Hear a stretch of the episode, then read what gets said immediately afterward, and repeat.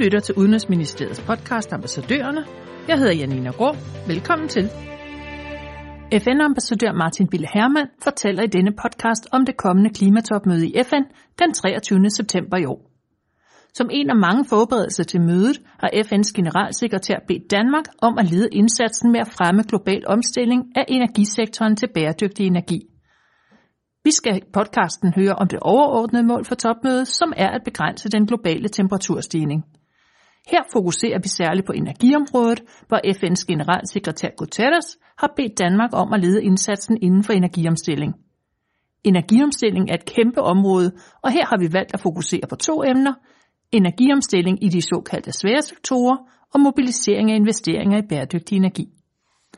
Velkommen til dig, Martin Bille Hermann, FN-ambassadør og klimadiplomat, som er med på telefon fra New York. Hvorfor har FN's generalsekretær Guterres egentlig indkaldt til et klimatopmøde? Jo, hvis man skal forstå, hvorfor, hvorfor generalsekretær Guterres har indkaldt til det her klimatopmøde, så skal man skrue tiden tilbage til, øh, til december 2015, hvor Paris-aftalen øh, blev indgået, øh, og hvor verdens lande, kan man sige, øh, satte sig den ambition, at man skulle øh, begrænse, om man så må sige, øh, den øh, globale opvarmning, i hvert fald til øh, 2 grader, og faktisk forsøge at sætte sig som mål at få den ned på halvanden grad.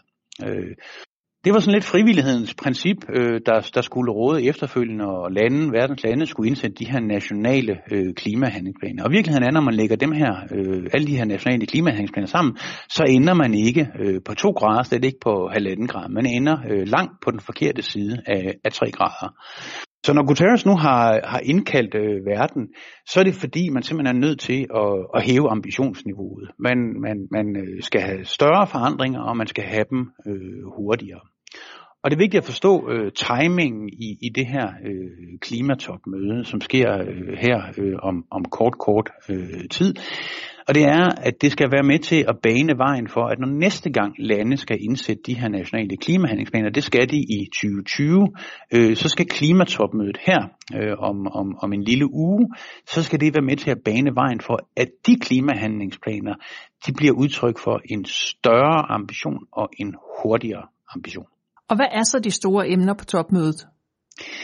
Ja, de store emner øh, er, er mange, øh, og de hænger også øh, sammen. Øh, det er alt lige fra, øh, fra, fra spørgsmål omkring øh, overgangen fra øh, kul til bæredygtig energi, til også et kig på, hvad det er for nogle, om man vil, naturbaserede løsninger, der kunne være derude. Men også til at få taget hånd om, hvordan vi tilpasser os de klimaforandringer, som uigenkaldeligt øh, kommer, og som vi jo må sige, vi senest har set øh, et af eksemplerne på øh, i, øh, i Bahamas, hvor, øh, hvor orkanen øh, Dorian jo kom meget, meget tæt på simpelthen at, at udslette Bahamas. Og der er et stort stykke arbejde for, for verden med at prøve at hjælpe, øh, ikke mindst de lande, som er mest udsatte øh, for klimaforandringer, det være sig øh, små østater eller, eller for den sags skyld øh, fattige afrikanske øh, lande. Så der er rigtig, rigtig mange emner øh, på, på dagsordenen, og en lang række af dem hænger som klimadagsorden i øvrigt hænger øh, sammen, med, øh, sammen med hinanden. Danmark skal arbejde med energiomstilling, som er et mega område, og til denne podcast kommer vi til at tale om to emner, nemlig energiomstilling i de såkaldte svære sektorer og mobilisering af investeringer i bæredygtig energi. Men vi starter med energiomstilling i en af de svære sektorer, nemlig køling. Køling forbinder jeg med aircondition og miljøfarlige køleskabe. Kan du ikke fortælle, hvorfor det er vigtigt, og hvad man konkret kan gøre, når man for eksempel skal energiomstille kølingssektoren?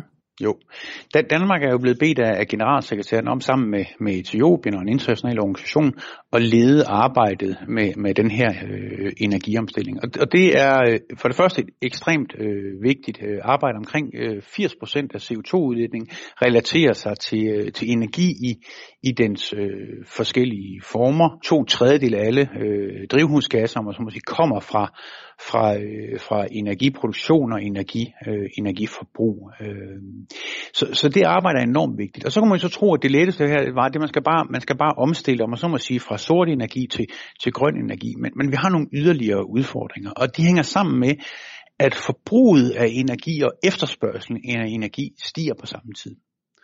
Og der er et element af det her, som sådan set faktisk er udtryk for en god nyhed, nemlig det, at verden rent faktisk udvikler sig, at vi får øh, mennesker hævet ud af fattigdom, og det betyder, at energiefterspørgselen stiger. Så vi skal om så må sige løse to problemer øh, på, på en og samme tid. Både en overgang fra sort til grøn energi, men samtidig sikre sig, at den nye, om man så må sige, øh, den nye energiforbrug øh, for det første bliver baseret ikke på sort, men på grøn energi, men også at vi er langt, langt mere effektive i forhold til, øh, hvordan vi bruger øh, energien.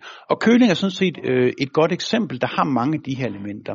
For det første bliver køling i en verden, der bliver varmere, endnu vigtigere. Det her det handler jo ikke kun om aircondition. Vi skal jo også løse øh, udfordringer i forhold til at sørge for, for eksempel at vacciner øh, er, er nedkølet, at madvarer øh, kan, kan holde øh, så længere. Jo et to elementer, som også hænger sammen med nogle af de udfordringer, vi ser i forhold til verdens øh, forbrug af ressourcer.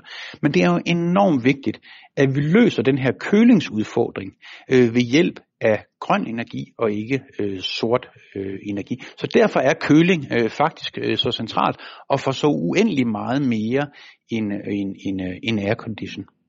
Mobilisering af investeringer af bæredygtig energi er også højt op på den internationale dagsorden. Prisen på vedvarende energi er rekordlav, men der bygges fortsat nye kulkraftværker for at tilfredsstille den stigende efterspørgsel. Blandt andet fra de ca. 840 millioner mennesker i verden, der i dag ikke har adgang til elektricitet. Hvordan ser planerne for at fremme investeringerne i vedvarende energi ud? Ja, man kan sige hele spørgsmålet omkring at mobilisere den nødvendige kapital til at finansiere den her omstilling fra sort til grøn energi, har været et centralt fokus for, for det arbejde, som vi ikke mindst fra dansk side øh, har lagt. Og hele finansieringsspørgsmålet er et selvstændigt tema, også på, på klimatopmødet her om en, en, en lille uge.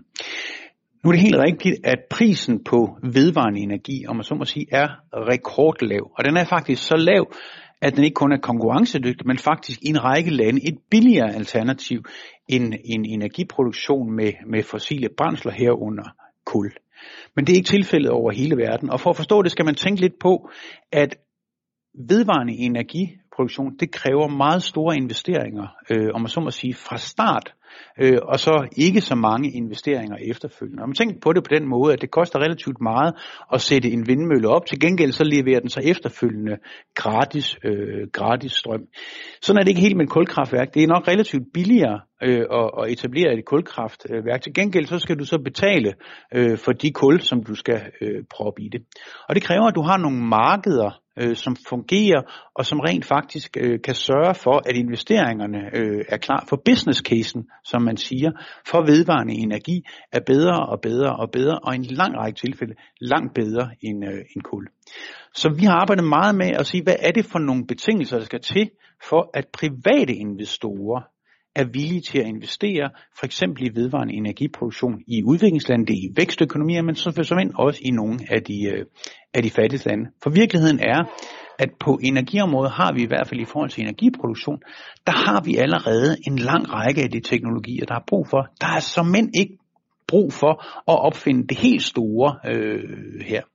Verden er sådan set heller ikke i beknep øh, for penge, men problemet er lige nu, at pengene og kapitalen, om man vil, ikke er der, hvor der er allermest brug for den øh, lige nu.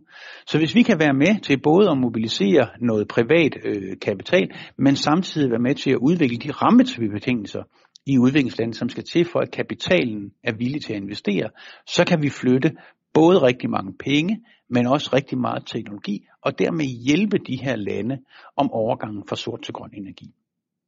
Vil du her til sidst give dit bud på, om klimatopmødet 2019 bliver et, vi husker tilbage på med gru eller glæde?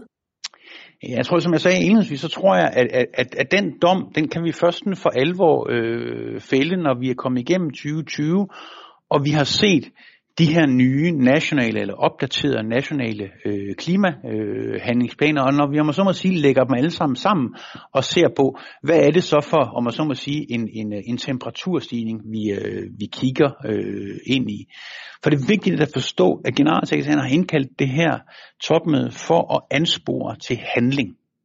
Vi har ikke, om man så må sige, brug for nye aftaler, men vi har brug for, at vi nu handler på de her aftaler. Og det, der har været i fokus blandt andet fra dansk side, det har været at forsøge at skubbe på nogle af de sektorer, som er vigtige for øh, at flytte sig frem her, fordi det er vigtigt at forstå, at det her ikke kun noget lande, om man så må sige, og regeringer skal, det er dem, der skal lede arbejdet, men vi har brug for at få alle partnere med. Og så er det at anvise, hvordan man rent faktisk øh, gør. Der er brug for, at vi hjælper hinanden til at gøre det lettere at gøre det rigtigt. Så når vi kommer ved slutningen af 2020, så kan vi sige, om det øh, klimatopmøde, som generalsekretæren indkaldte, endte med at blive en succes. Det var slut på podcast om det kommende klimatopmøde og nogle af de store udfordringer inden for energiomstilling. Hvis du vil vide mere, kan du følge FN-ambassadøren på Twitter. Tak til Martin Bille Hermann, og tak fordi du lyttede med.